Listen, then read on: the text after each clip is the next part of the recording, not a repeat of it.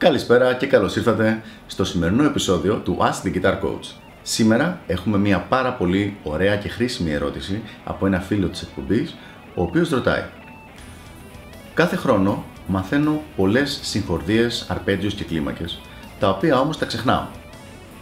Τι μπορώ να κάνω για να μην τα ξεχνάω; Πολύ ωραία ερώτηση, πολύ συνηθισμένο πρόβλημα σχεδόν όλων των μαθητών και είναι κάτι με το οποίο το έχω βάλει προσωπικά στο πρόγραμμα της μελέτης των μαθητών μου κατευθείαν από την αρχή.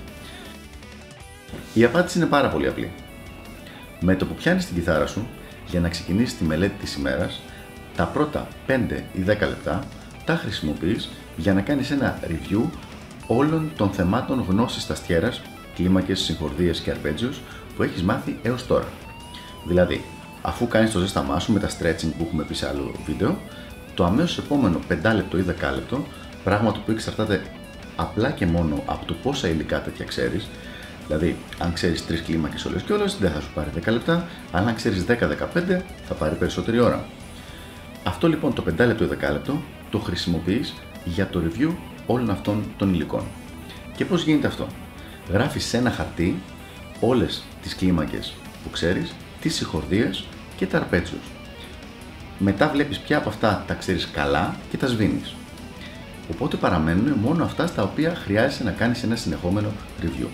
Και αυτό το χαρτί το έχεις μαζί σου κάθε μέρα όταν κάθεσαι για τη μελέτη σου και πηγαίνεις όλη τη λίστα για 5-10 λεπτά.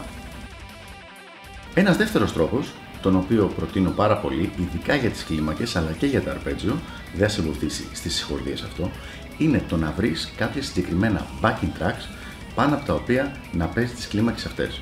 Δηλαδή, ας πούμε ότι μόλις έχεις μάθει τη μυξολιδική κλίμακα, βρίσκεις ένα κομμάτι που να είναι σε μυξολιδική, το Sweet Child of Mine για παράδειγμα, το Guns N' Roses, και αυτοσχεδιάζεις πάνω από αυτό το κομμάτι σαν μέρος της μελέτης σου.